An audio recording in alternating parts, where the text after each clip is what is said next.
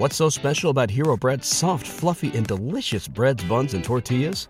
Hero Bread serves up 0 to 1 grams of net carbs, 5 to 11 grams of protein, and high fiber in every delicious serving. Made with natural ingredients, Hero Bread supports gut health, promotes weight management, and helps maintain blood sugar. Hero also drops other limited edition ultra-low net carb goodies like rich, flaky croissants and buttery brioche slider rolls. Head to hero.co to shop today. Hi, this is Chris Hoff, host of the Radical Therapist podcast, and as a licensed marriage and family therapist, it is in my professional opinion that you are at extreme risk if you were to listen to I Doubt It with Dollemore. So please don't listen, and that's why I don't listen. The following broadcast may contain free thinking and open-minded discussion, ideas, skepticism, and adult subject matter. Topics will be discussed using adult language, sometimes gratuitously. Get ready to move the conversation forward. This ain't your granddad's news and comment show. This is I Doubt It with Dollemore.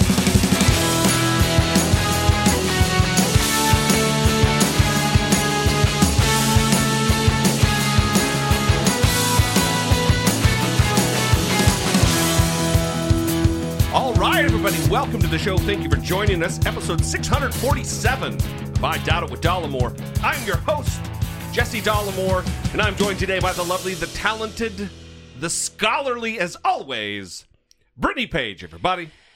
We need to talk about a serious issue.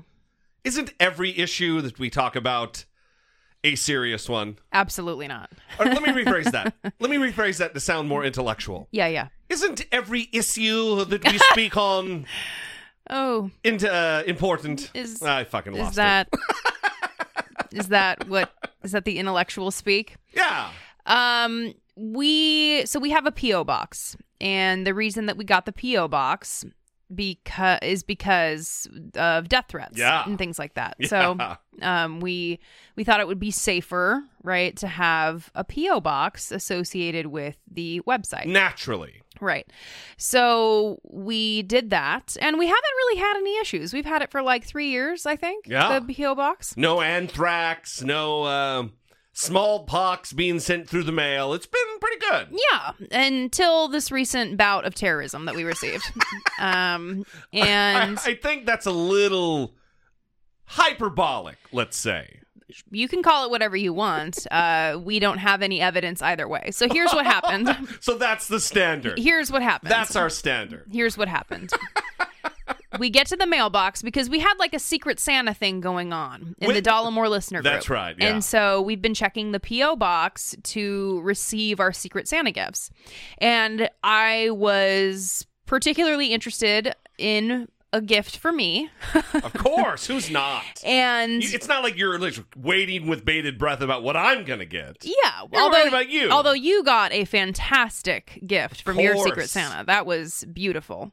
Well, we didn't talk about it on the air because we're still waiting for you to get yours. So we'll not talk about it. And then we were going to talk about it. Okay, anyway, so I opened the P.O. box, and there's a package for me from Amazon. It says Brittany E. Page. Yeah, it's very official. It's one of the light blue and white, like foam, not foam, the bubble pop, wrap. The bubble wrap packages. Yeah, the soft packages. Yeah, it came from Amazon, which makes this all the more confusing. Well, it seems legit. You got a package. Yeah, so we open it up, and it is a portable USB. It came in a little white box that says your item is inside. Yes. And how big is this thing? It's not very big. This here? No, the actual drive, the USB drive. 32 gigabytes. So it's I looked online because we were determining, like, is this, it probably isn't terrorism if it's an expensive thumb drive. Also, it's probably not terrorism because I don't think you can buy terrorism on Amazon and have it sent to someone. At least that's my hope.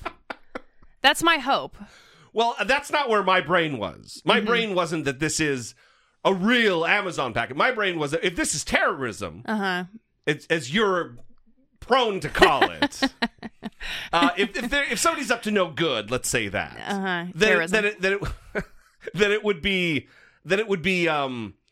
just a clone of an Amazon bag. Okay. You know what I mean? Yeah. See, I didn't even go there. So you're planting new ideas for me to worry about.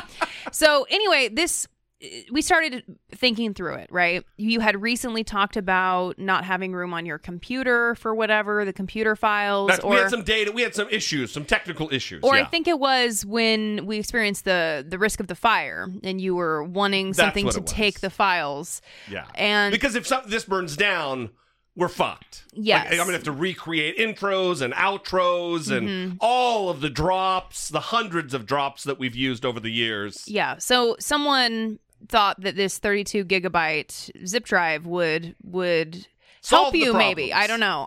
So we started brainstorming what it could be, right? Yeah, but it wasn't addressed to me. It was addressed to you. Right. So there's so many confusing elements to this. And really, we didn't know.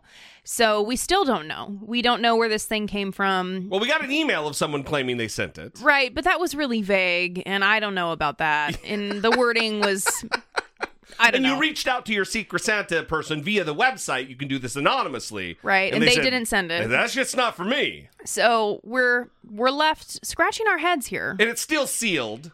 It's probably a fucking bugged microphone. They're listening to everything we say. But you knock it off. It's sealed in this little package, hermetically sealed plastic envelope that is impenetrable except with a sharp knife or scissors. And we haven't gotten into it yet. Yeah, I don't think we will, honestly. Yeah, I don't know. Because I mean, it's just too fucking risky if it's really something bullshit. It's computer security 101, right? Oh, 101, huh? You're teaching a course now? Yeah, it's basic computer security, guys. All of my years in the computer biz, it's a no-brainer, everybody. You do not put strange USB drives into your computer. No, listen. You don't do that. Some of the way that Russia has, and this is not a joke, has interfered with us and gotten into areas of our government's networks is by dropping thumb drives around on a military base in the Middle East. People going, oh, awesome, a free thumb drive. They plug it in like a fucking idiot. And then all of a sudden, the whole network is riddled with malware and Trojans that allow the Russians in. That's a real thing that happened. Yeah. Well, and I think most of the time when you start a job where you're going to be using computers for the company, they also review this with you. Like, if you find a USB, do not plug it into your computer. Right. You know, it's kind of the don't be a dipshit rule. It's just, don't do that. So we're not... just come on. We're not going to do that, and I don't know what to do with it. So if someone wants to offer a more in-depth explanation, I would love to hear it. Yes. That would be great. Fantastic. The other thing that is fantastic, Brittany Page... Yeah? ...is listener communication. It really is. It's the best. Before we get to the listener communication, let's put a call out. Yeah. What does everybody think about the terrorism via the mail that Brittany is now experiencing? Yeah. Even if it's just emotional terrorism, Brittany is being terrorized. 657-464-7609. Of course, you can always email a voice memo from your smartphone to idoubtit@dollemore.com. All right. Let's get to Eric in Texas. Hey, guys. It's Eric from the Texas Panhandle. I had something non-political to ask Brittany. My wife and I were messing around with the Enneagram last night, and I was just wondering what her professional opinion is as given her background and her education and work experience. If those are junk, if they're useful for personal use or clinical use at all. I was just curious. Thanks, guys. I'm glad that he kept talking, because I thought it was just going to end right there, that my wife and I were messing around last night. Like, this is not the podcast for that, brother. Well, depends on where you were going with the question, right? Maybe we could have answered it. We're messing around. Okay, so I had to look up what an Enneagram is. I never heard of it, so I'm glad the question is not to me. I've also never heard of it, so... But I did look it up. So, Eric, one thing I will say is, yes, I have a master's in psychology, but it's clinical psychology. There are actual personality psychologists out there, and their specialty is in personality. So I just want to qualify what I'm about to say by saying, that's not me. Yeah. Not your expertise. Yeah. Now, I did take a class specifically on the psychology of personality, and the Enneagram never came up. So that was a graduate level class. Yeah. So that says something right there that it never came up. Yeah.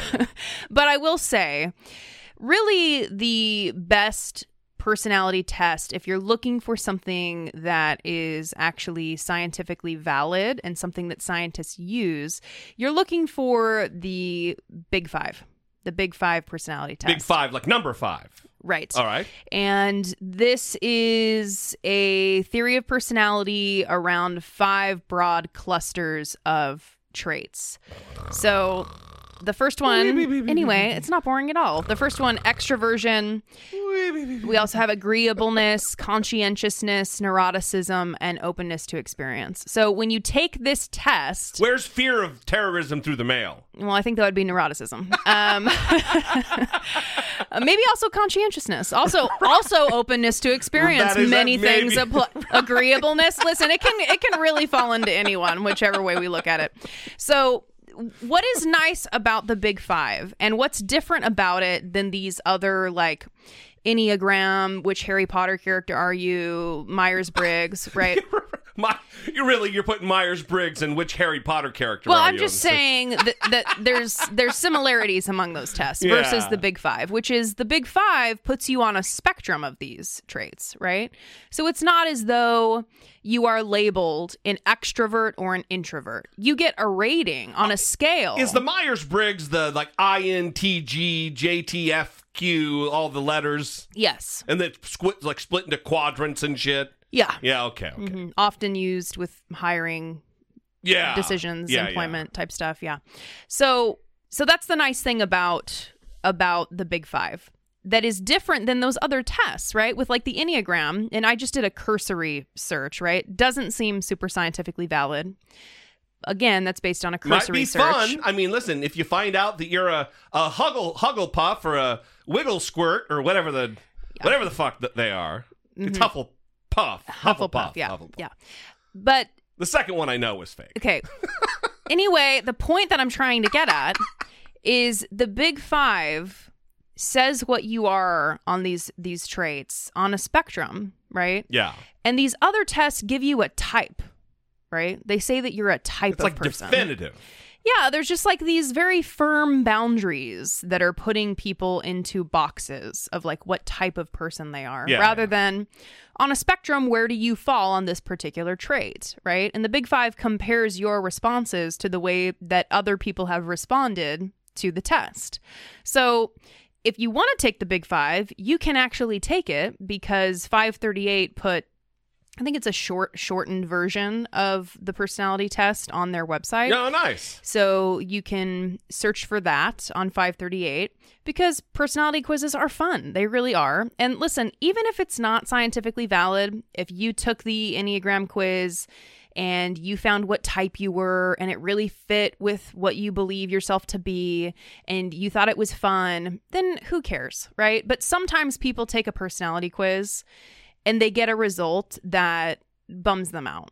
And that can happen. Yeah. Right? And, like, beat yourself up. There's a what's the Ira Glass? A This American Life episode. What the fuck is wrong with me? A This American Life episode where they talk about how these particular, the Myers-Briggs actually did damage to people in their life relative to hiring and, like, other aspects. I mean, it's a long episode, but you should take these with a grain of, all of them, with some semblance of a grain of salt, because you're who you are. That's not going to change anything. It shouldn't. You shouldn't focus your life in a certain trajectory based on whatever this says.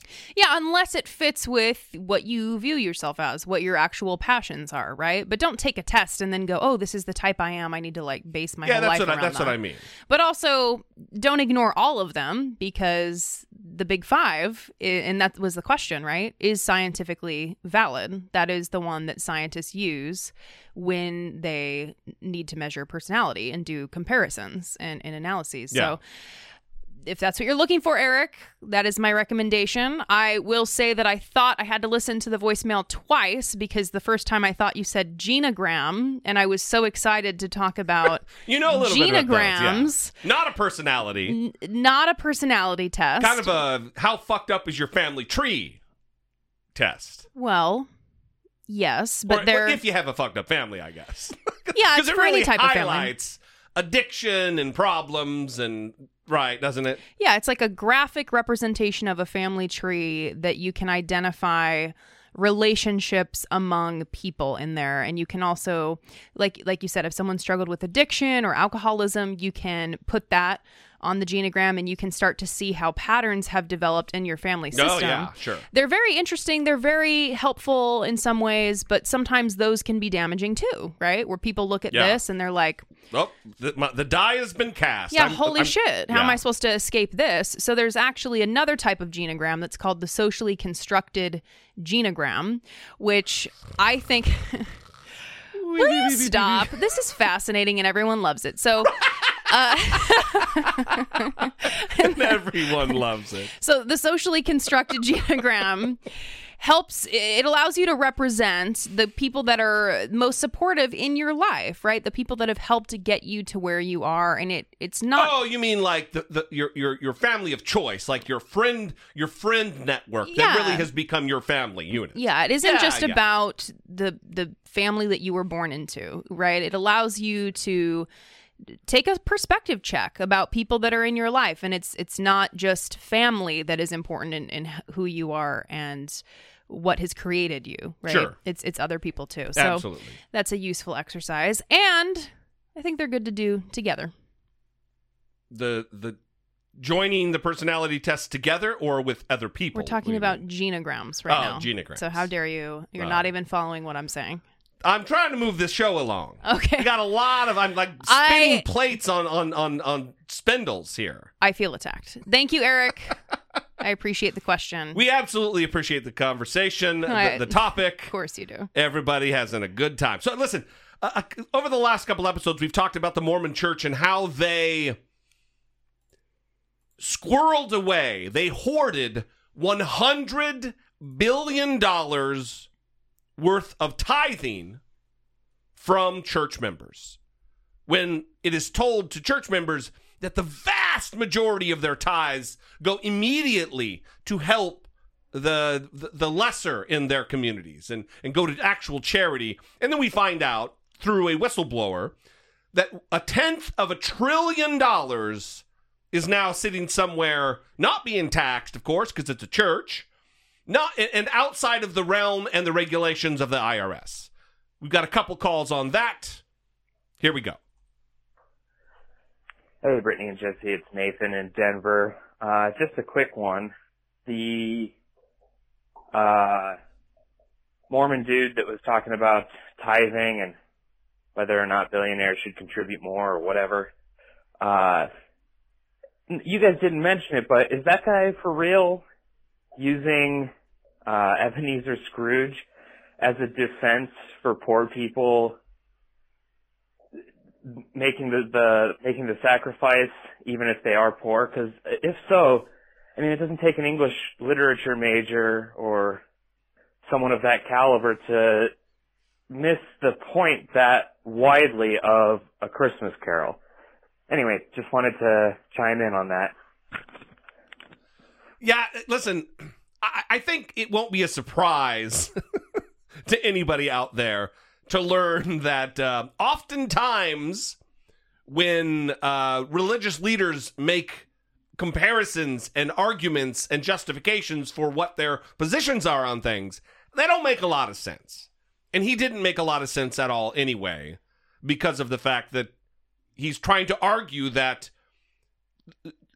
you should be tithing the same amount as a billionaire based on the percentage of your income, even if you're destitute. That was the title of his talk.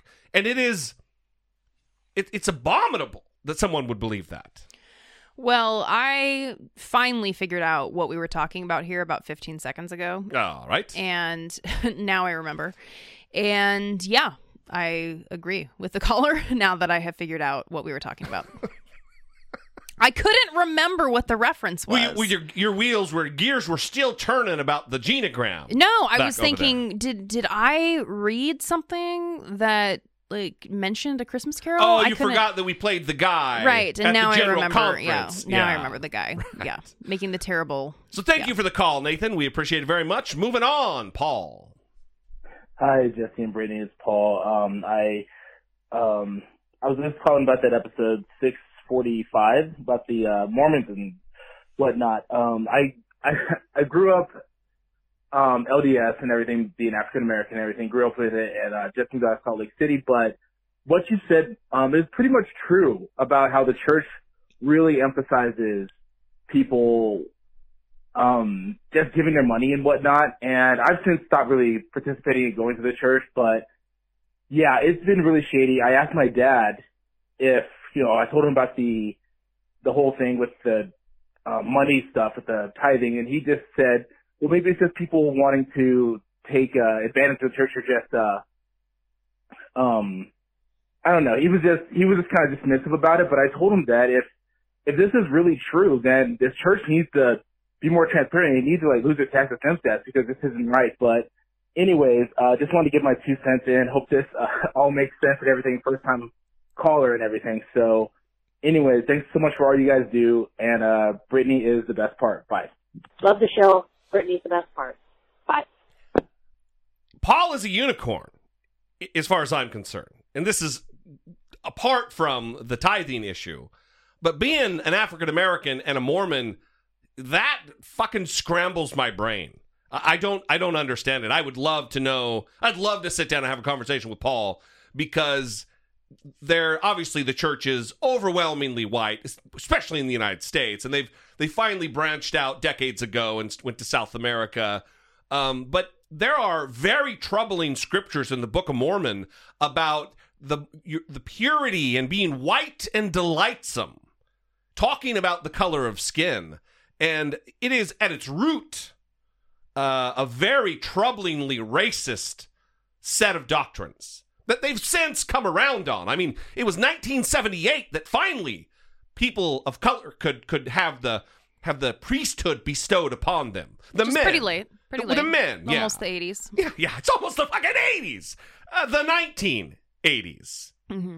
So anyway, that is perplexing, and I always am a little taken aback when I find out that someone is black and Mormon. Mm-hmm. But as far as the tithing thing is concerned, Paul, I wouldn't be surprised at anyone who's still active in the church who's going to try to make an excuse for, or explain away, or take for at its face value whatever the statement is of the church. They're going to make all kinds of excuses, because if they say the wrong thing publicly, then they are going to be subject to the wrath of the IRS. And nobody wants that, because they could very well lose their tax-exempt status. I think it would be a far outside chance, but still, it would be. I would take with a tiny grain of salt what church officials or church members say in defense of the church relative to this. So. Yeah, well, and we want to thank Paul for calling in. Very exciting to have a first-time caller call us. We always appreciate that. And also, Paul said he doesn't go to the church as much anymore. Yeah, I think so. There was kind of a hint of withdrawing from participation, but it doesn't sound like an all-out disconnection from the church. Yeah. So I think we'd definitely be interested to hear about your kind of journey with the faith, Paul. So if you would be interested in calling back, giving us some more information, we'd love to talk about it. That's what we love to talk about. 657-464-7609. Of course, you can always email a voice memo from your smartphone to idoubtit@dollemore.com. All right, let's get on with the show. Support for I Doubt It with Dollemore comes from generous, engaged, intelligent, and good-looking listeners like you by way of Patreon. Your support on Patreon for as little as $1 a month helps keep the show going and move the conversation forward one podcast at a time. If you would like to join the ever-growing family of supporters, please visit patreon.com/idoubtitwithdollemore.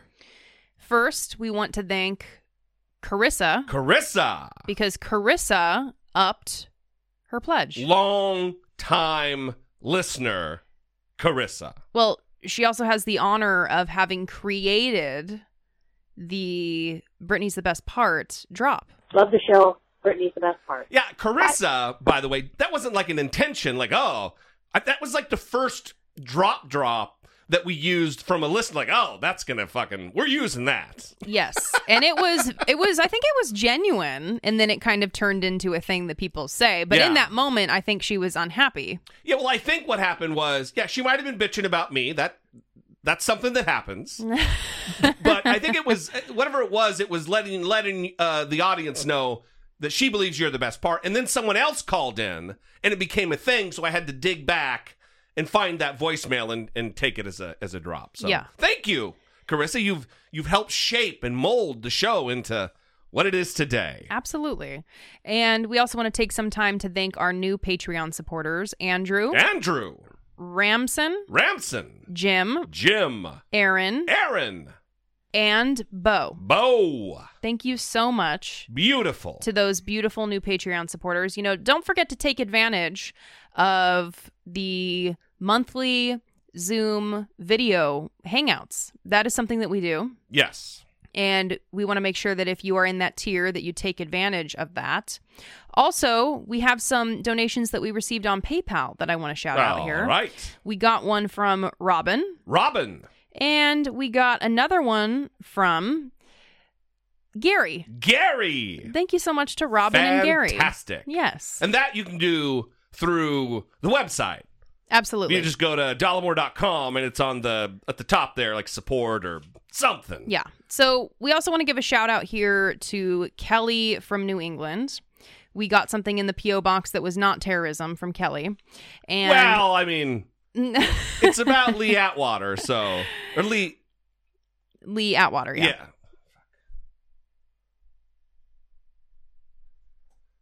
So, he not the architect of the Southern strategy, but certainly the one that inadvertently spilled the beans about its absolute existence. Yes. Southern strategy, if you don't know, is how the Republican Party engineered the control of the South, which used to be a Democratic Party stronghold. Anyway. Yeah. It's awesome. We haven't seen it yet. We got to watch it on the computer since it's the only DVD in the house. Yeah, it's called Boogeyman, The Lee Atwater Story. It's not the only DVD because we got DVDs. No, it's the only DVD player is what I mean. Oh. My computer. Got it. Yes. We also want to give a shout out to Robin in D.C., thank you for the beautiful Christmas card. We also received that. That was a non-terrorism item that came to the P.O. box. Thank you so much for sending that as well. I also got your Earth, Wind, and Fire email. Don't know if we can discuss it on the show, but just wanted to let you know. Very, very cool. Yes, very cool. Small world. Yes, very nice. Very nice. All right. Anyway, if you want other ways to support the show, if you shop on Amazon and you want to continue to enrich Jeff Bezos, and that's your choice and that's what you do, an awesome way is to go to dollemore.com/Amazon. That will redirect you to Amazon.com. Make your purchase. We get a little commission. You don't pay any more. And as we always say, if you're going to spend your money there anyway, why not help your favorite show filled with news, and ridiculous comment? All right, moving on.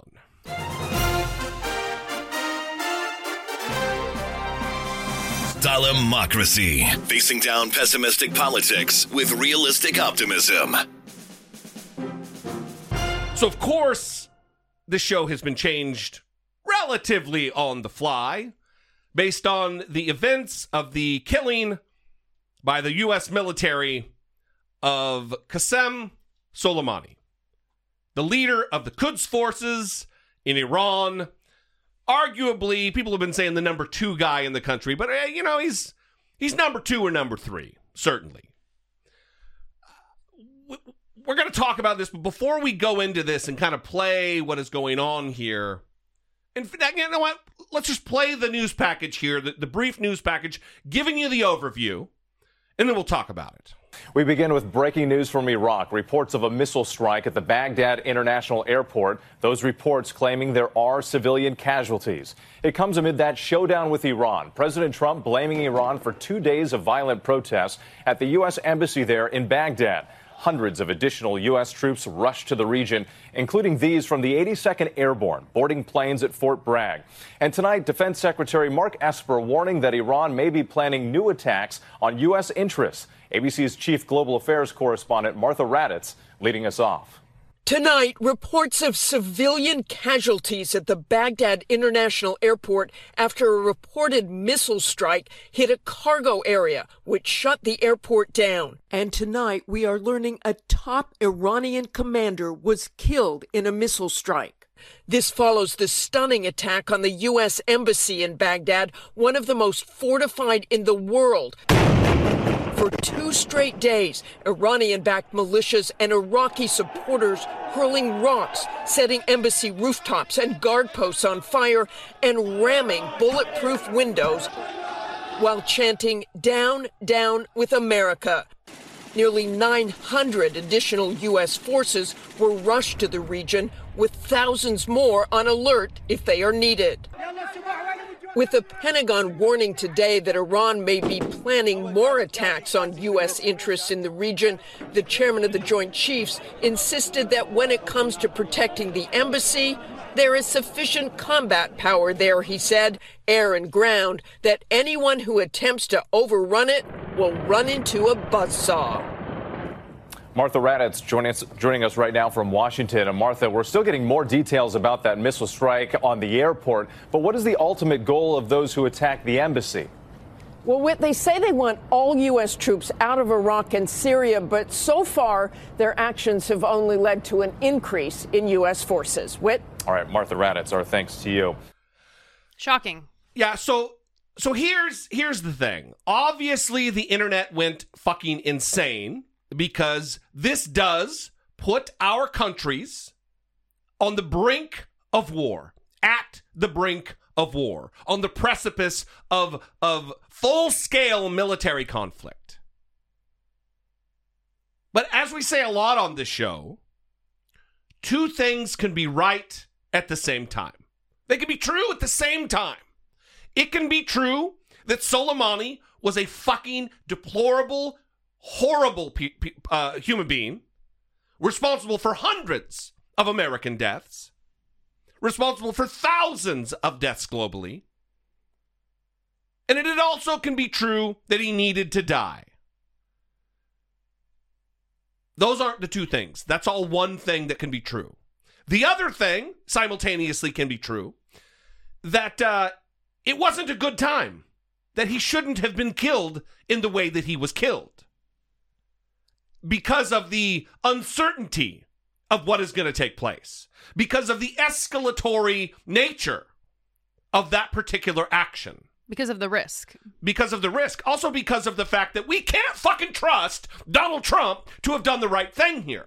We don't know. Because of his character and his past behavior and his past decisions, we cannot be sure that this wasn't strictly out of self-preservation for himself. Well, and that's the thing. I can't even begin to follow Donald Trump's tweets anymore, because he tweets, I don't know, over 100 times a day. It's insane. It's a lot. So I don't know. Twitter, to put this in context, Twitter used to text me when he would send out a tweet, because I had to open up a separate account, and then I had alerts. It was too much for them. They're like, yeah, it's too much texting. We're not even going to text you anymore. So I don't even get alerts at all when he tweets. So I don't know if he has been making this claim, but his credibility is ruined, right? And that happened a long time ago for many people. But it happened on day one with the fucking inauguration. Biggest crowds ever.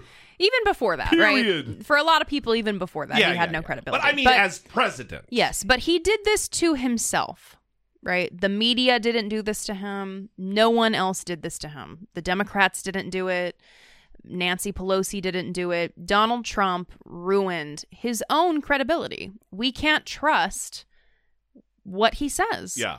And when they come out and they say, we took this action because there was an imminent threat based on intelligence that we had received. There was an imminent threat, and we needed to take this action in order to save American lives. Yeah, sure.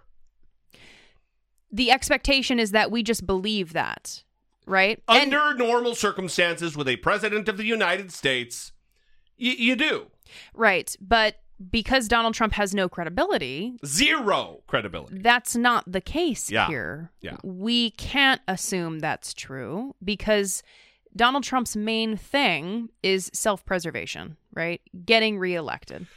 Why would we believe the claim about Soleimani when we can't believe the claim because we know it to be untrue about withholding aid from Ukraine, military aid from Ukraine, mm-hmm. when they're also imperiled in military conflict with their neighbor? He has made it impossible to believe anything he says, and that is tragic, especially when related to sending thousands of troops overseas to possibly die. Mm-hmm. Well, and the end of that clip was really important there, what Martha Raddatz said at the very end, right? That the claim was that, I can't remember how she phrased it, but that there is going to be less risk to American lives, right? Yes. American soldiers. And all this has resulted in is more American soldiers being sent. That's right. Yeah. So, well, we're going to play his response, but before we get there, we've talked about General Soleimani in the past here on the program. Man, it's more official when I say program. Yeah, I guess. Isn't it? You know, you've said that program for quite some time. This guy says program. Donald Trump, baby. Not me. I say program. Okay. All right.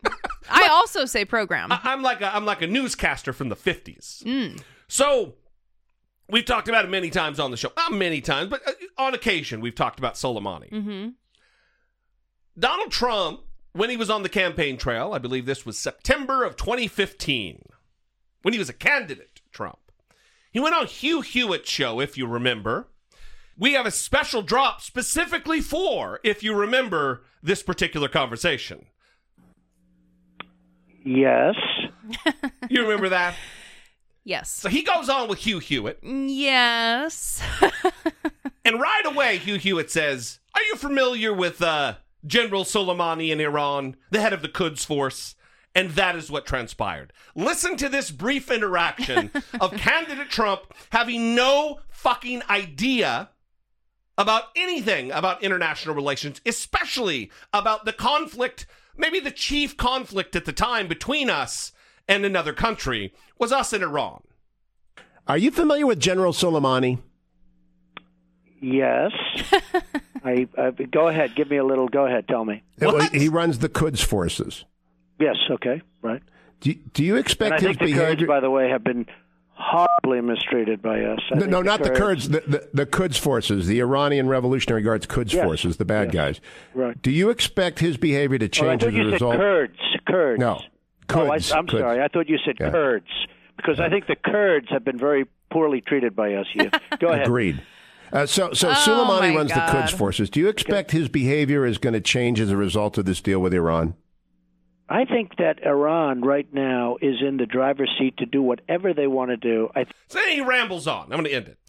But how much better would that have been if Hugh Hewitt would have said, instead of giving him an out, saying, it sounds like you don't really know a lot about this. You want me to go on to the next question? Well, I think he knew right away. And rather than say, go ahead, shoot me some information. Go ahead. He'd just say, well, no, you tell me about General Soleimani. Right.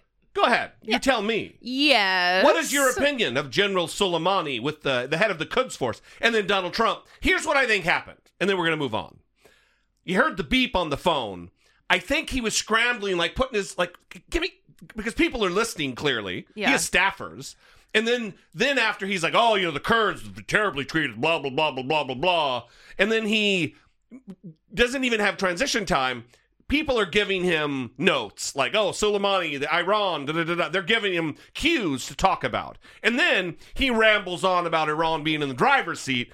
Nothing specifically about Soleimani. Nothing specifically about the Quds Force. He is He was out of his element. He's still out of his element. It's just as candidate Trump, we're not in danger. Mm-hmm. As president, we are in grave danger because of his inability to onboard new information. Yeah. So, getting back to the topic at hand, this is Donald Trump's, a piece of his speech. He didn't tweet or he didn't respond that night, except for a tweet of like a bitmap image, a BMP image of an American flag. Mm-hmm. Like fucking... It was all blurry. Yeah, it was like made in Microsoft Paint or something. Yeah. Jesus. He just did a screenshot of like word art. Yeah, it's fucking terrible. Mm-hmm. I mean, it was like an emoji blown up 10 times. Anyway, so... They have an amazing graphics team that they can't even utilize. He's the president of the United States! He's just up there with greasy cheeseburger fingers in his bedroom. Oh, God. Probably sitting on the toilet, grunting one out while he fucking fires off a tweet of the American flag. What? No text! Just American flag. It's just completely unnecessary. This is his response the next day after the aforementioned flag tweet. Soleimani made... And by the way, I'm going to stop it. Soleimani? Yeah, he doesn't know how to say his name. Not only that, this isn't from the White House, y'all. This is from Mar-a-Lago. Mm. If you watched it on video, it looks relatively official because they've got the deep navy curtains and flags around him. It looks like it could be somewhere important. No, it's fucking Mar-a-Lago because this guy's on vacation like a goon. Soleimani made the death of innocent people his sick passion, contributing to terrorist plots as far away as New Delhi and London. Today we remember and honor the victims of Soleimani's many atrocities, and we take comfort in knowing that his reign of terror is over. Soleimani has been perpetrating acts of terror to destabilize the Middle East for the last 20 years. What the United States did yesterday should have been done long ago. A lot of lives would have been saved. Just recently, Soleimani led the brutal repression of protesters in Iran, where more than 1,000 innocent civilians were tortured and killed by their own government. We took action last night to stop a war. We did not take action to start a war. We took action last night to stop a war, not to start a war. What war did we stop? Why was he such a high-value target to take the action that was taken? Yesterday, the day after Trump is talking, and not the day before, and not a week before, and not a month before, not a year before. He's been in office for 3 years. And nothing has been done. No one has talked about Soleimani. That's what drives me insane about this thing, especially being someone who's on Twitter a lot, is all of this Trump trash. This guy. Oh, Trump, baby! This guy is now the world's expert on fucking Iranian politics and Qasem Soleimani. Knows all about the guy. Didn't talk about him a week ago. Wasn't important a week ago. But now, oh my God, critical. Needed to be done. Killing this guy in the manner that we killed him. Which, by the way, this is how it went down. They're on the tarmac. His convoy pulls up, his SUV, to take him to downtown Baghdad through that narrow corridor there from the airport. Gets off the plane onto the SUV. It's not like he has to, check a bag. And then a Reaper drone targets him, and all that's left of the SUV, if you've seen the footage, is like the fucking engine block. That's it. It is completely destroyed. So it was a targeted operation. Highly coordinated operation that took out a man who is effectively like taking out the Secretary of Defense, but has a higher status in the country. He has like a mythic, living legend status in Iranian culture. So Donald Trump takes to the stage and says what he says, that we stopped a war yesterday. That's what we did. We stopped a war. Who knew we were that close to being on the brink of war with Iran, who every country, even our Pentagon, believed was living up to the spirit and the letter of the JCPOA. And that is... Oh, that's the joint comprehensive, that's the nuclear arms deal that we made with France and Germany and the UK and all the China, Russia, all those countries that Donald Trump yanked us out of, that John Kerry and Barack Obama had signed through 2 years of negotiating. Mm-hmm. You remember how you always tell me that I can't just use acronyms and things? Yes, you're right. Thank you. You're right about this. So listen, it is this, again, we're getting back to the two things can be correct at the same time. We had one of our Patreon calls today, and actually this conversation took place the night before, that calling this an assassination, while correct, makes me a little oogie. It makes me a little uncomfortable. And why is that? Well, because I think the word assassination carries with it a negative connotation. You think, like Kennedy was assassinated. That's a bad thing to happen. Mm-hmm. And while technically correct, we did assassinate this guy. It just, I don't know. I'm just thinking out loud here. Mm-hmm. But something that Pompeo said, I've re-listened to his statement with John Berman, not his statement, but his part of his segment with John Berman from CNN, and something he said bothers me. It doesn't lead me to want to use the word assassination, but it leads me to not feel so uncomfortable about its use. When he says that we took him off the battlefield. What battlefield is he talking about? I didn't know that we had troops on the ground in a sustained battlefield formation, that we have it like that, to be taking out, whether they're bad guys or not, world leaders. This isn't some terrorist insurgent, terrorist funder and organizer. Yes, I believe that absolutely to be true. But this is another nation's a high-level political leader, military leader.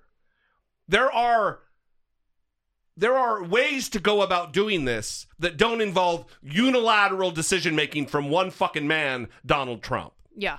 Here's Pompeo with Berman. This morning, you put out a statement a short time ago that says the decision to eliminate General Soleimani was in response to imminent threats to American lives. What was the nature of those imminent threats? John, I can't talk too much about the nature of the threats, but the American people should know that President Trump's decision to remove Qasem Soleimani from the battlefield saved American lives. There's no doubt about that. He was actively plotting in the region to take actions, a big action as he described it, that would have put dozens, if not hundreds, of American lives at risk. We know it was imminent. This was an intelligence-based assessment that drove our decision-making process. The American people also know the history of Qasem Soleimani. Hundreds of American lives on his hands, too. He was involved in the Beirut bombings. He'd orchestrated an attack right here in Washington, D.C. It ultimately failed. This is a man who's put American lives at risk for an awfully long time. And last night was the time that we needed to strike to make sure that this imminent attack that he was working actively was disrupted. A specific target overseas?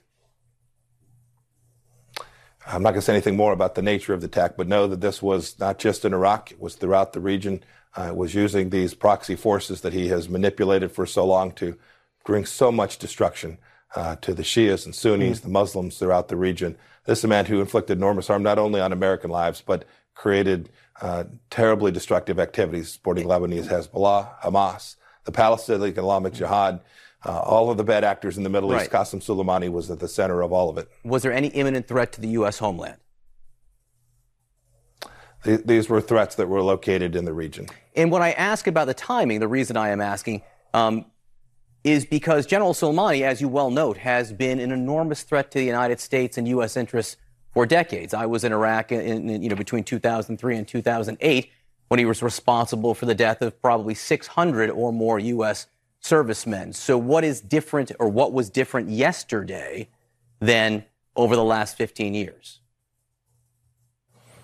Well, John, you're right about the history of General Soleimani for sure. What's different today is that Iran has now been engaged for months and managed dozens and dozens of attacks throughout the region. President Trump's shown enormous restraint to date. While we've made clear to the Iranians that we weren't going to tolerate the killing of Americans, on December 27th, an American was killed in Iraq. And then we watched the intelligence flow in that talked about Soleimani's travels in the region and the work that he was doing to put Americans further at risk. And it was the time to take this action so that we could disrupt this plot, deter further aggression from Qasem Soleimani and the Iranian regime, as well as to attempt to de-escalate the situation. The risk of doing nothing was enormous. The intelligence community made that assessment, and President Trump acted decisively last night. Was this attack in the coming days, do you expect? We're prepared. We've thought about this a great deal. But remember, they've been attacking for months. Right, but I was saying, was the imminent attack? Somehow I hear folks, was the imminent attack? Yeah. I don't want to talk about the details of the plotting that was taking place. So here's where I'm with this.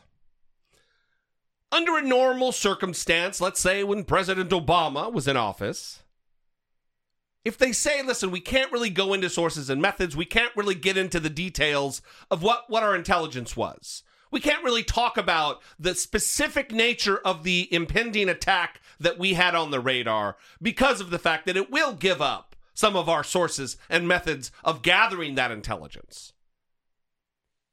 And a lot of times that's spot on, and that's true. That they have to guarantee those particular sources that are embedded, whether it be within the Iranian government or on the ground in Iraq and maybe in the power structure there. They have to protect those physical human assets, live on the ground, boots on the ground assets.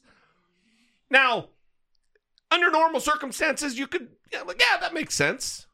But you can't do it, even with Pompeo, because he lies for Trump like he's a fucking wind-up doll. Scripted answers. Passionless answers. Unconvincing fucking answers. Time after time after time. Some of that, what he said is true.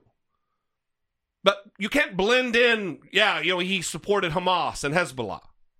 Yeah, that's true. But why yesterday? Why the other day? Why was he taken out then? Why not the day before? Mm-hmm. He doesn't just travel between Iran and Iraq.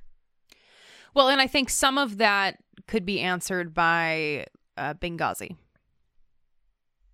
That's what they're saying. They're saying that. No, I'm saying that you gave me the funny look. Donald Trump started to see the attacks on the embassy. Yes.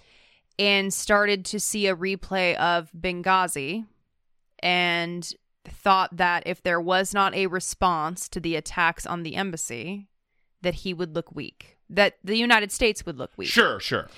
And so on December 28th, he was presented with options, on which path to take here. And he rejected the Soleimani option, and he authorized airstrikes on an Iranian-backed Shia militia group instead. Mm-hmm. And then a few days later... That's operating within Iraq right now. And a few days later, he was watching the TV. This is according to the New York Times reporting. Very upset. They used the word fuming, as reports showed an Iranian-backed attack on the American embassy in Baghdad. Yeah. So the New York Times reporting on this is actually very troubling because they're essentially saying, according to this reporting, that they presented him with a menu of options. Okay. And they added taking out Soleimani as the most extreme option, thinking that he wouldn't take that option. Yeah. Which seems weird. I don't understand that logic at all. They've dealt with this guy for 3 years now. They know that you don't put it on the table as an option if it's not really an option. Yeah, and I don't know why you would do that anyway, even with a normal person, right? But whatever. So according to the reporting from the New York Times, quote, the Iranians viewed the strikes as out of proportion to their attack on the Iraqi base and Iraqis, largely members of Iranian-backed militias, staged violent protests outside of the American embassy in Baghdad. Mr. Trump, whose aides said had on his mind the specter of the 2012 attacks on the American compound in Benghazi, Libya. He became increasingly angry as he watched television images of pro-Iranian demonstrators storming the embassy. Aides said he worried that no response would look weak after repeated threats by the United States. When Mr. Trump... That's good. That works. Mr. Trump. When Mr. Trump chose the option of killing General Soleimani, top military officials, flabbergasted, were immediately alarmed about the prospect of Iranian retaliatory strikes on American troops in the region. It is unclear if the people in the room pushed back on the president's decision, which you can imagine that they didn't, because... Yeah, unlikely. Depending on what level was in the room. Yeah. Yeah. Yeah. So, listen... Ultimately, here's the deal. This did not in any way, shape, or form de-escalate a motherfucking thing. If anything, this has brought us to where we are, which is war. This is a declaration of war. Imagine, and I'm not putting this guy on the same level as a Joint Chief or the Secretary of Defense, but imagine if a country were to... specifically, surgically target our official in a foreign country. It would be war. It absolutely would be. I never thought we'd be in a position to hope that the cooler heads to prevail would be the Iranians and not us. Because here's where we are, as I see it.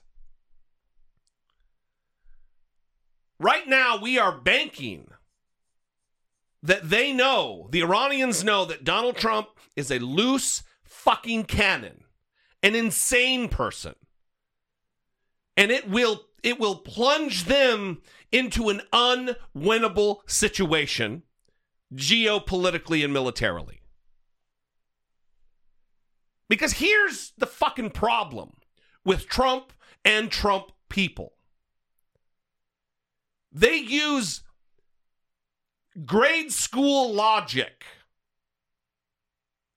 to come to their decisions about war, about sending thousands and thousands of young women and young men to their impending possible death. That it's a, you know what, fuck you, we're bigger than you, we're tougher than you, you're the one that should back down, I'm not going to back down. The world is a complicated place, folks. That is not... how we should be operating relative to international relations. Right. Also, the calculation of what is it going to look like? Do we look weak? Right. Yeah. Look, we'll never look weak. Yeah. We spend $735 billion a year on our military that is larger than the next five combined. Yeah. It's a childish concern, right? It's fucking, well, I'm not going to look like a bitch. Who cares if you look like a bitch? If you are the toughest guy in the room, you don't care if you look like a bitch. You're the toughest guy in the fucking room. Can I also add, though, that according to this reporting, there was skepticism. Now, unfortunately, officials voiced that skepticism privately, but there was skepticism about the strength of this new intelligence. And according to one official that's quoted in the New York Times article, the new intelligence indicated, quote, a normal Monday in the Middle East. And that General Soleimani's travels amounted to, quote, business as usual. Right. So among those people in the room, they're hearing this new intelligence, right? And there's skepticism. People are thinking, okay, this isn't really a big deal. I'm not hearing something that's super concerning. Obviously not imminent, yeah. Right? And they don't say that out loud, right? This is a problem. Yeah, but listen, I'll give people more of a pass because of the fact that that is the way it is structured. There's a hierarchy of control, command and control, especially related to the chain of command. And if it's not your role to speak, it's not, the president speaks. And this all is depending on what level of people in the room. If there's a general in the room, he or she better be fucking speaking up. But if you're just like a captain or a lieutenant colonel or something, you know, you just don't got the juice to be chesting up with the president of the United States of America, the commander in chief of the armed forces. I'm slow to criticize not knowing all the facts. Yeah, I guess I understand respect for tradition and authority and all that. It's the law. It just seems odd when you have made it to that level that you're in that room that there wouldn't be some equality. Look, you know, I understand that there's a hierarchy. I understand that. This is why it's so dangerous to have a megalomaniac, egomaniac, insecure douche as a president, because you want a president who is ready for some pushback, who wants the things that he disagrees with to be presented so he can see all the sides. Absolutely. And we don't have that, though. We have a guy who's insecure and fires fucking people by Twitter because he's afraid to say it to their face. Yeah. He's not the kind of guy who's wired for dissenting opinion. Yeah. Because he looks at it as disrespectful or whatever the fuck. Yeah. So let's get back to this real quick. I want to play a couple of, sorry, everybody, that you're going to have to listen to this, but Pete Hegseth, the fucking idiot haircut from the B team. He's the weekend Fox and Friends guy. He's moving on up over there because he was on The Five, which is one of the most popular shows on Fox News Channel. The clip I'm going to play is him on The Five and him on with Stuart Varney. So, oh, God. This is the guy, by the way, who says he doesn't wash his hands because if they don't look dirty, there's no germs. Yeah. That's literally something he said on the air. He claims he was joking, but... We watched the clip. He wasn't joking. He didn't seem like he was joking. So this is the guy who actually does have a military background. Mm-hmm. He did serve. Yeah. He's also the guy that acts like disabled veterans like myself who claim the benefits that they are owed after having served, that they are freeloaders, effectively. He didn't use that word, but he was definitely going down that route, that he could be disabled, 100% disabled if he wanted to, but he chooses not to because he's prideful. He's got dignity, I think is the word he used. I just want to give you a background on who this fucking dickface is before we play his absolute obsequiousness related to anything Trump does, especially with the military. Importantly, what the president will stay focused on is America's interests. Mm. That's why one of my favorite things about this was Trump's American flag tweet right afterwards. Mm-hmm. I mean, it's a reminder that this is an action taken in advance of American interests. We can't rely on Iraqi guards standing outside our embassy. No. Guess what? We've been training them for 16 years, and they still let the Iranians through to trash our embassy. Mm-hmm. We can't rely on allies who've never been full partners as much as we'd like them to be in the war against radical Islamic terrorism. If we're going to defend ourselves, it's going to be us. As it pertains to Iraq and the future, I mean, we killed an Iranian general in Iraq, trying to destabilize the country we've spent that much time, blood and treasure investing in. I mean, listen, if the Iraqi parliament votes to say we don't want the Americans there anymore, as far as I'm concerned, fine. And I say, hand them all guns and let them shoot each other. And I know that sounds sort of like barbaric and backwards, but I think there are a lot of people out there in America that say, if you're not satisfied yet, if you won't follow through and defend yourself yet, then at what point do we decide it's not in our interest? We can do some from further away and work with allies that are still there, like the Kurds, but pouring money and pouring weapons and pouring investment into places where people don't want it or they're not capable of keeping it is something this president ran against. So this action should not pull us closer to war, but instead, its weakness invites challenge. This is strength, which I think sends the right signals we want to run. So he said there that the U.S. can work with allies that are still there, like the Kurds. Is that true? No, we've abandoned the fucking Kurds. Mm-hmm. Just like when Donald Trump was talking to Hugh Hewitt, I think we treated him very unfairly. Obama has treated the Kurds so unfairly. We never abandoned them like you did, Donald Trump. Where now they're being targeted in massacres by Turkey. I mean, Donald Trump, to say that he doesn't have a foreign policy just doesn't get us there. It is the antithesis of a policy. It is fucking chaos. Related to Turkey, related to Russia, related to Ukraine, related to Iran and Iraq. It is fucking chaos. People are dying because of Donald Trump's fecklessness. Listen to Pete Hegseth one more time. Oh, God. That was that right there was the most articulate. Absolutely, actually. Listen to him on Stuart Varney. Oh, my God. And emails and texts from friends in the service all across the world that said, that's the last thing we should be saying. Oh, no, Iran's going to do something. No, Iran should be worried today that maybe we'll do something again. Maybe your second general is next if you continue to try to kill Americans. We are the top dog. You respond to us, not the other way around. Bring the fire, Hegseth. No matter what. Well, you know, I'm fired up. You're right. Because the president brought the fire. Yes. As a leader, you want your, as a follower, you want your leader to reluctantly be strong, and that's exactly what the president did here. Kudos to him. Hold on, Pete. Stay there, please. I'm just going to check a couple of stocks. Donald Trump, baby! Wait, where did Pete Hegseth end and where did the Donald Trump guy, where did he begin? Yeah. It's the same fucking guy. Mm-hmm. We're the top dog. Yeah. We're the top dog?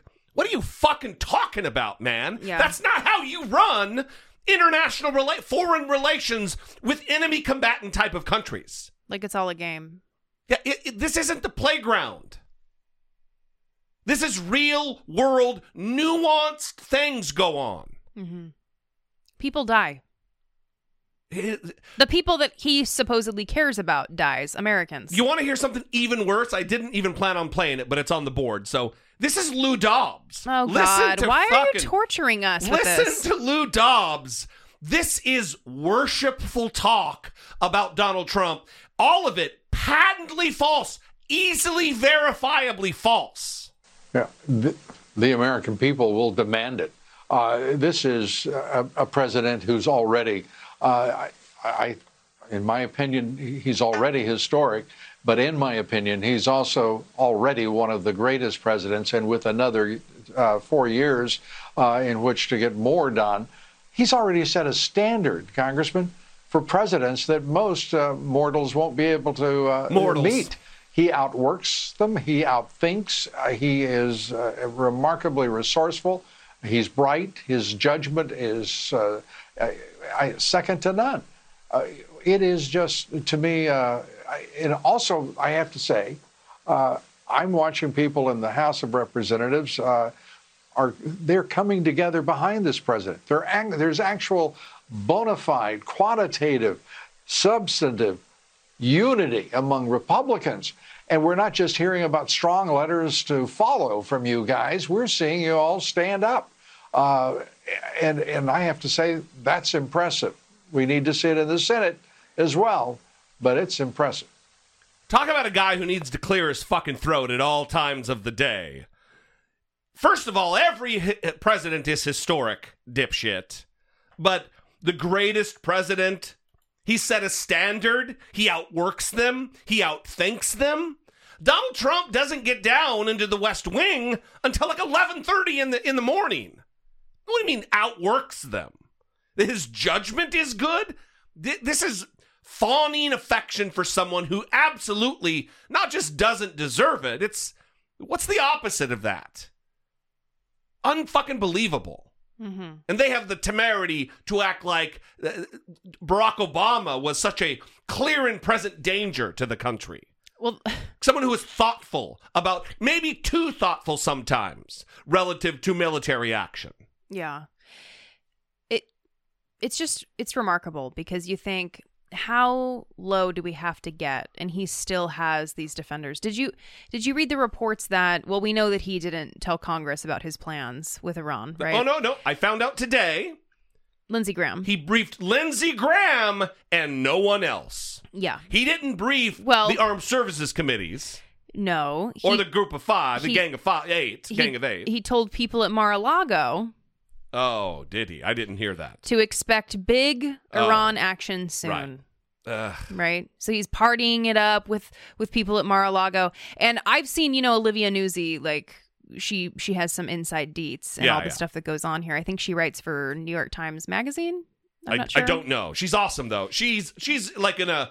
She's regularly texting with Giuliani. She's in there with people. Yes. Yeah. And she has talked about or retweeted articles about reporters who cover Mar-a-Lago and how shocking it is that if you have access to Mar-a-Lago, you have access to the president. Yeah. Like you're rubbing elbows with him. He's just another. I read a headline that he's just another dude on the buffet line. Yes. Yeah. Yeah.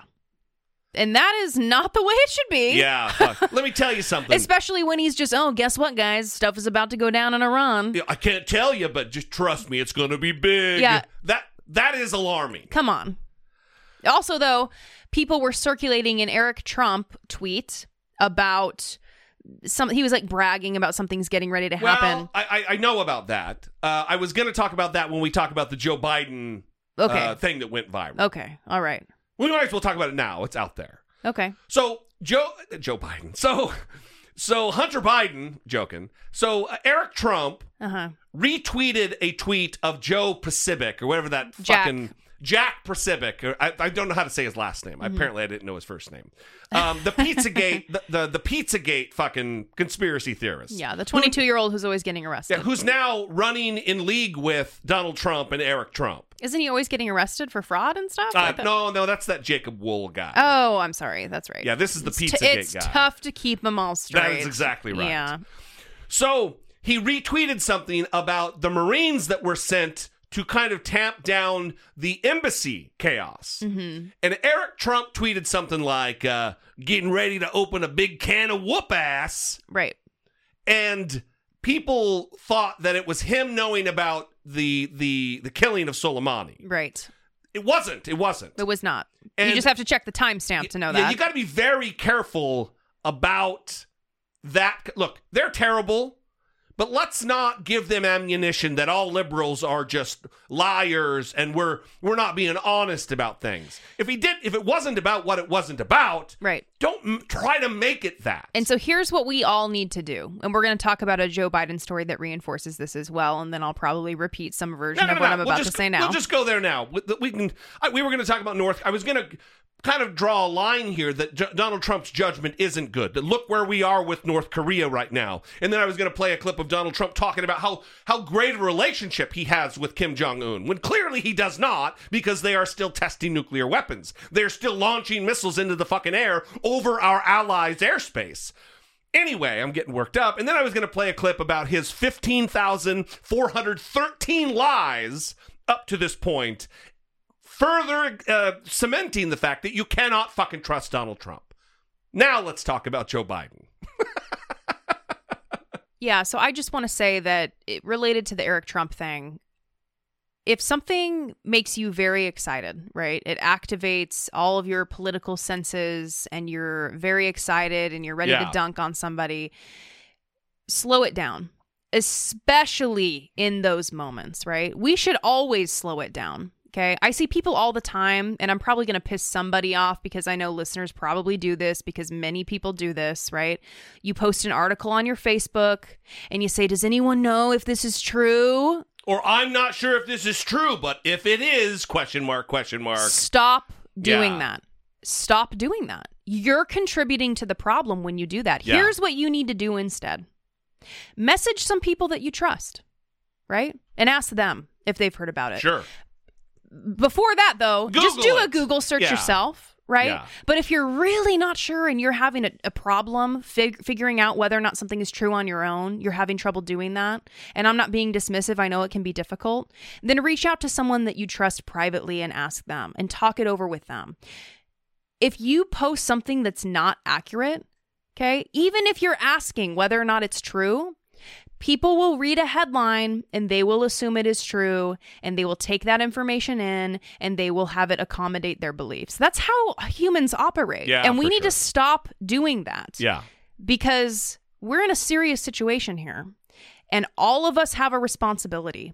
If you have a Facebook page, if you have a Twitter page, if you're on social media in some capacity, you have the ability to influence people. Dozens, if not hundreds of people at a time. And you need to take that seriously. Yeah. We all do. So when you see an Eric Trump tweet and you think, wow, he's a dumbass, I can't wait to retweet this and prove to everybody how dumb he is, make sure you're accurate. Yeah. Because you're contributing to the spread of misinformation, if not. And it's very also serious. You're taking points away from our side if we're going to put this in those terms of whose side is winning and losing. Sure. Because when journalists, by the way, who retweeted this fucking Eric Trump thing and said, this is not good if he knew about the Soleimani thing before it happened. Yep. They fucking should know better. Yes. Slow it down. Yeah. Don't even hit like. Don't hit that heart, right? You have the Twitter thing open. You see something that you really want to go after.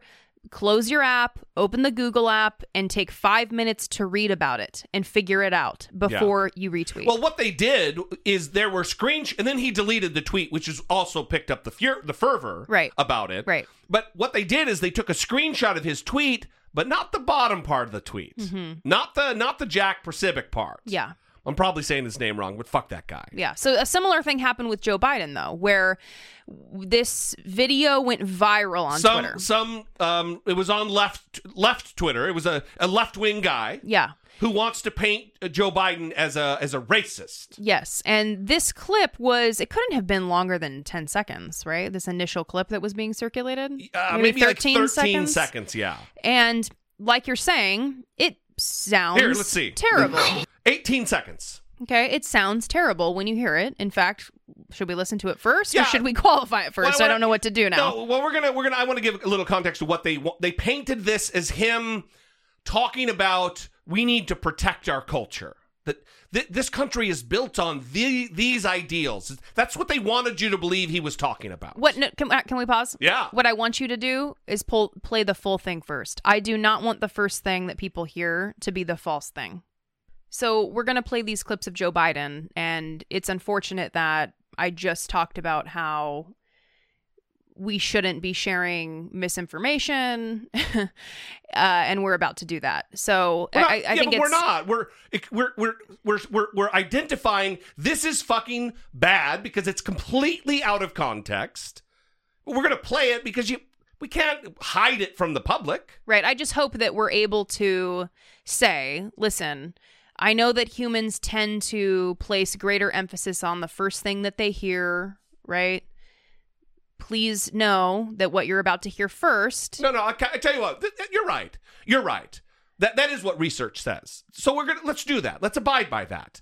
So let me give the full context here real quick. So Joe Biden was asked at a little Iowa town hall meeting, a little gathering. Maybe there was 150, 200 people there. And he was asked by a woman about his position, what he's going to do as president about domestic violence, about violence against women. And he went on for fucking 13 or more minutes about it. And in it, he talked about growing up and that this is about it's in our culture, European culture, to men beating their women and then having it be a dirty little secret. And he says, we need to change our culture. Our culture, and he goes through this thing about our culture. And that's the part that was taken out. But first, I think you're right, Brittany. Let's do this. We'll play the two clips, because I'm not playing the full 13 minutes. I'm going to play her asking the question, him talking for a while, then we'll stop, and then I'm going to play the second part where he leads at the end. So here we go. My question is, could you speak to your work with women and sexual assault, domestic violence? Yes. And give us an idea of your vision for that in our country? Look, I was raised by a dad. This is God's truth, not a joke. My dad was a gentleman. And he used to say, for real, the worst sin of all is the abuse of power. And he meant it. The abuse of power, whether it was economic power, political power, or physical power. And then he'd say, not a joke, all my siblings, that the cardinal sin is a man raising his hand to a woman or a child. And so a lot of people tried to deal with changing the culture and the way we treat women in America. It's about fundamentally changing our culture. Any of you know what the phrase rule of thumb means? Rule of thumb means, and you know it, in English common law, meaning not the codified law like we pass in the parliament or pass in the Congress law, common law means adjustment of the court's decision from previous decisions as it matures going down the road. In the late 1300s in England, so many wives were being beaten to death by their husbands that the court of common law said, because women were considered to be a chattel, just like the horse or the cows or the animals in the field, for real. And a man was able to, quote, chastise his wife. But so many were being beaten to death that the court ruled in the late 1300s that no man could beat his wife with a rod bigger than the circumference of his thumb. We have a cultural problem, a cultural problem. So when I got to the United States Senate, I started working on the issue of whether or not we can begin to change the way, and there was a dirty little secret. Those of you who are older know, everybody knew somebody whose wife got slapped around, but you didn't say anything. That was private. Nobody said anything. You didn't interfere. Well, my dad taught us, if you see it, you have to say something. So when I got to the Senate, I believed, notwithstanding it had been tried before, that if we ripped the Band-Aid off and exposed exactly what was happening in America, that people would respond.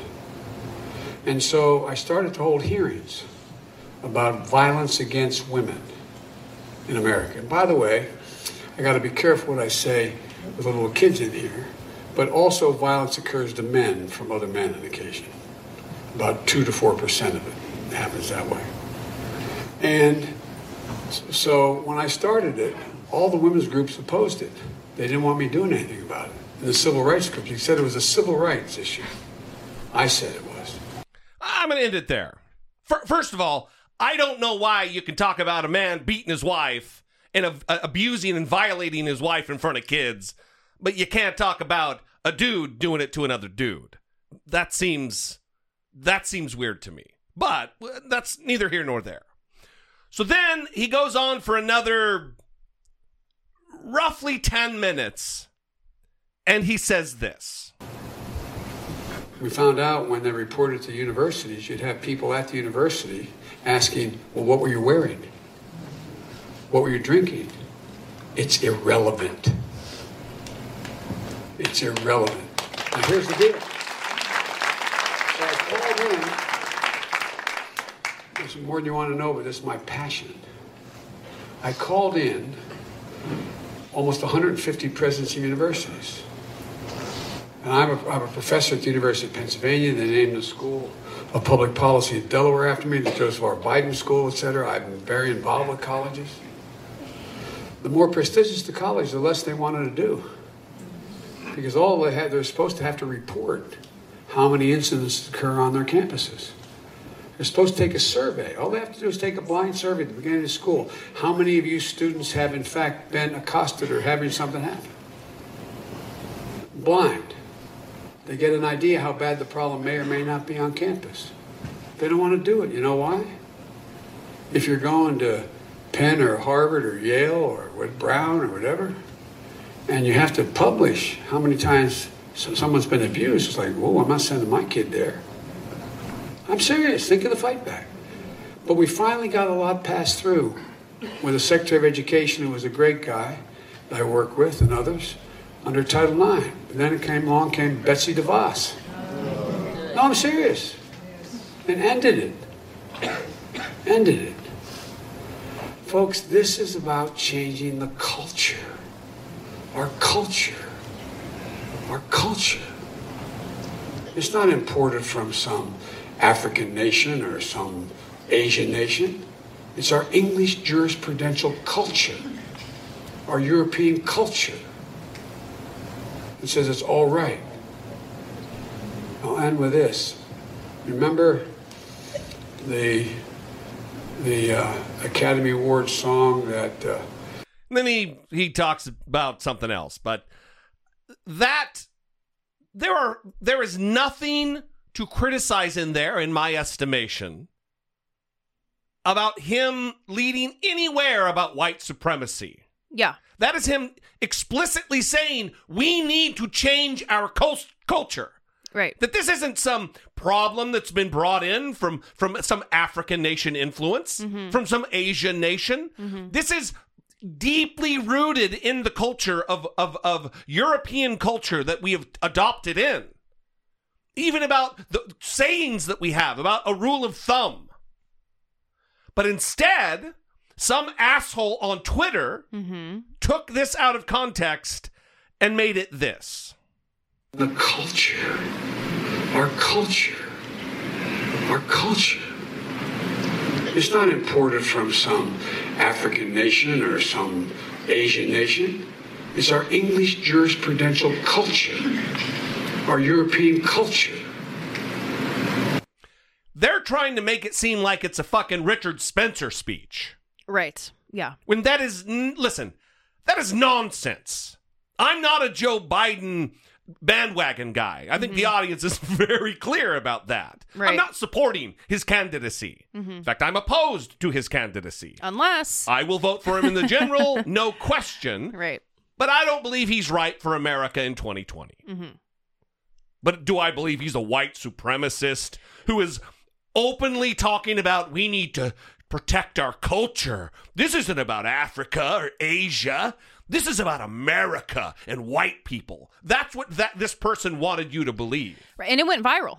Yes, it did. It went viral. Thousands and thousands and thousands of retweets. Right, people didn't think twice before sharing this. And as you sit here and listen to it now, right, you heard the full context and then you hear this and you can see how ridiculous it is, right? But we should be able to see how ridiculous it is without having heard the full context anyway, right? Well, we should be able to say, well, because we listened to it. You and I had that organic moment, and I was like, that's, I don't know. There's got to be more to the story, because Joe Biden is seasoned enough. Even if he does believe that, I don't believe he does, but even if he does believe it, he's not going to be at a fucking town hall where there's cameras everywhere and say that. You also said, right, that was only a few seconds. I wonder what the rest of it was, right? And that should be the natural thought, we need a fuller context. This is a really short clip.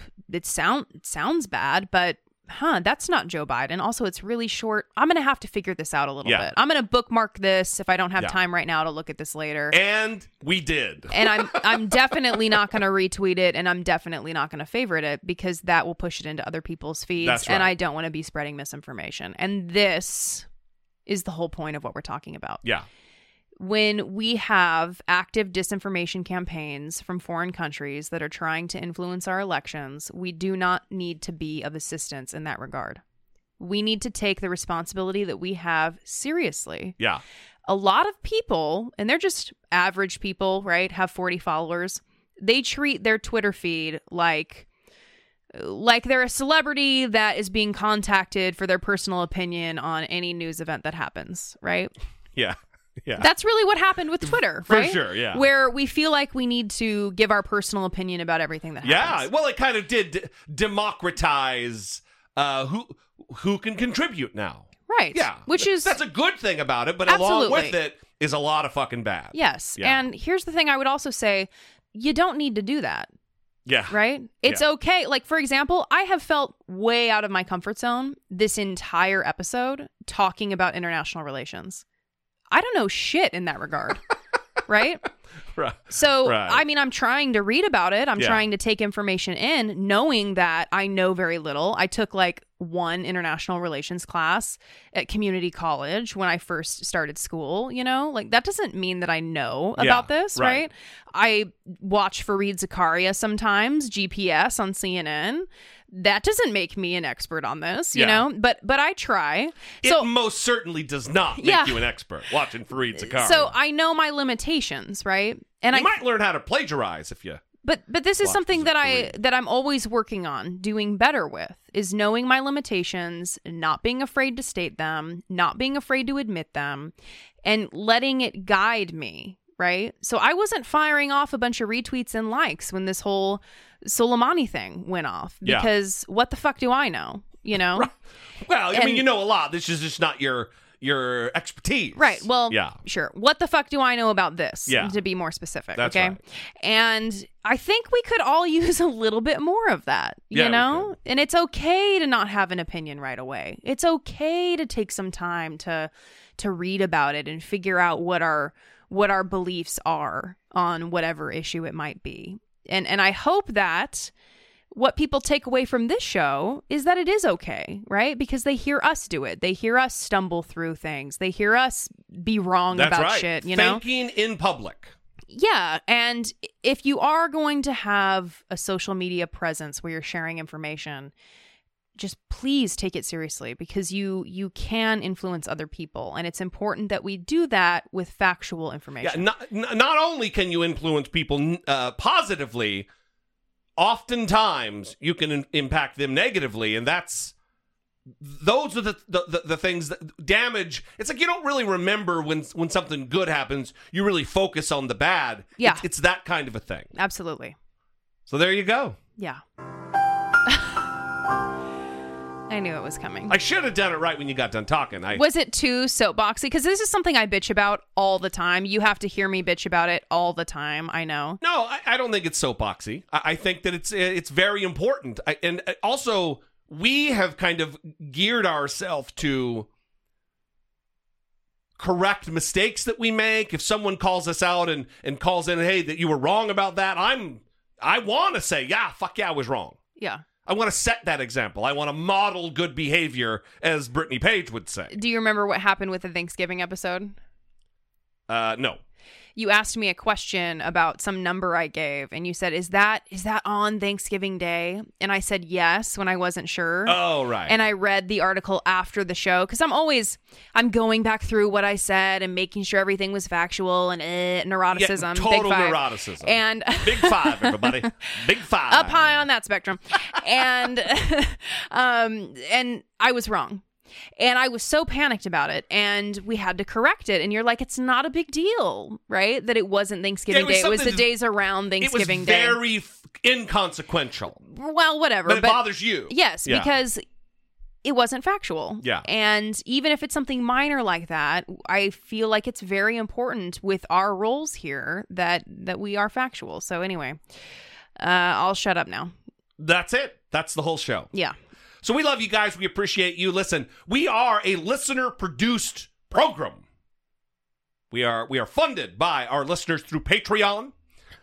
If you are in a financial position to help us keep the lights on, it's important to have the lights on. We have actually had electricity issues in our studio recently, as I cough like a professional. If you're in a financial position, you don't have to budget it in. It's not a struggle for you. We would invite you to check out dollemore.com/Patreon, and that'll redirect you to Patreon. You can check out the different tiers of rewards, of contribution. We would invite you into the Patreon family. We love you guys. We appreciate you. We'd also love to hear from you. 657-464-7609. Of course, you can always email a voice memo from your smartphone to idoubtitwith@dollemore.com. Goddamn, what's happening? We would love to have you help us move the conversation forward. This show is over because I no longer have the ability to speak properly or effectively as a professional communicator. So until next time, for Brittany Page, I'm Jesse Dollemore, and this has been I Doubt It. This is fascinating, and everyone loves it. So,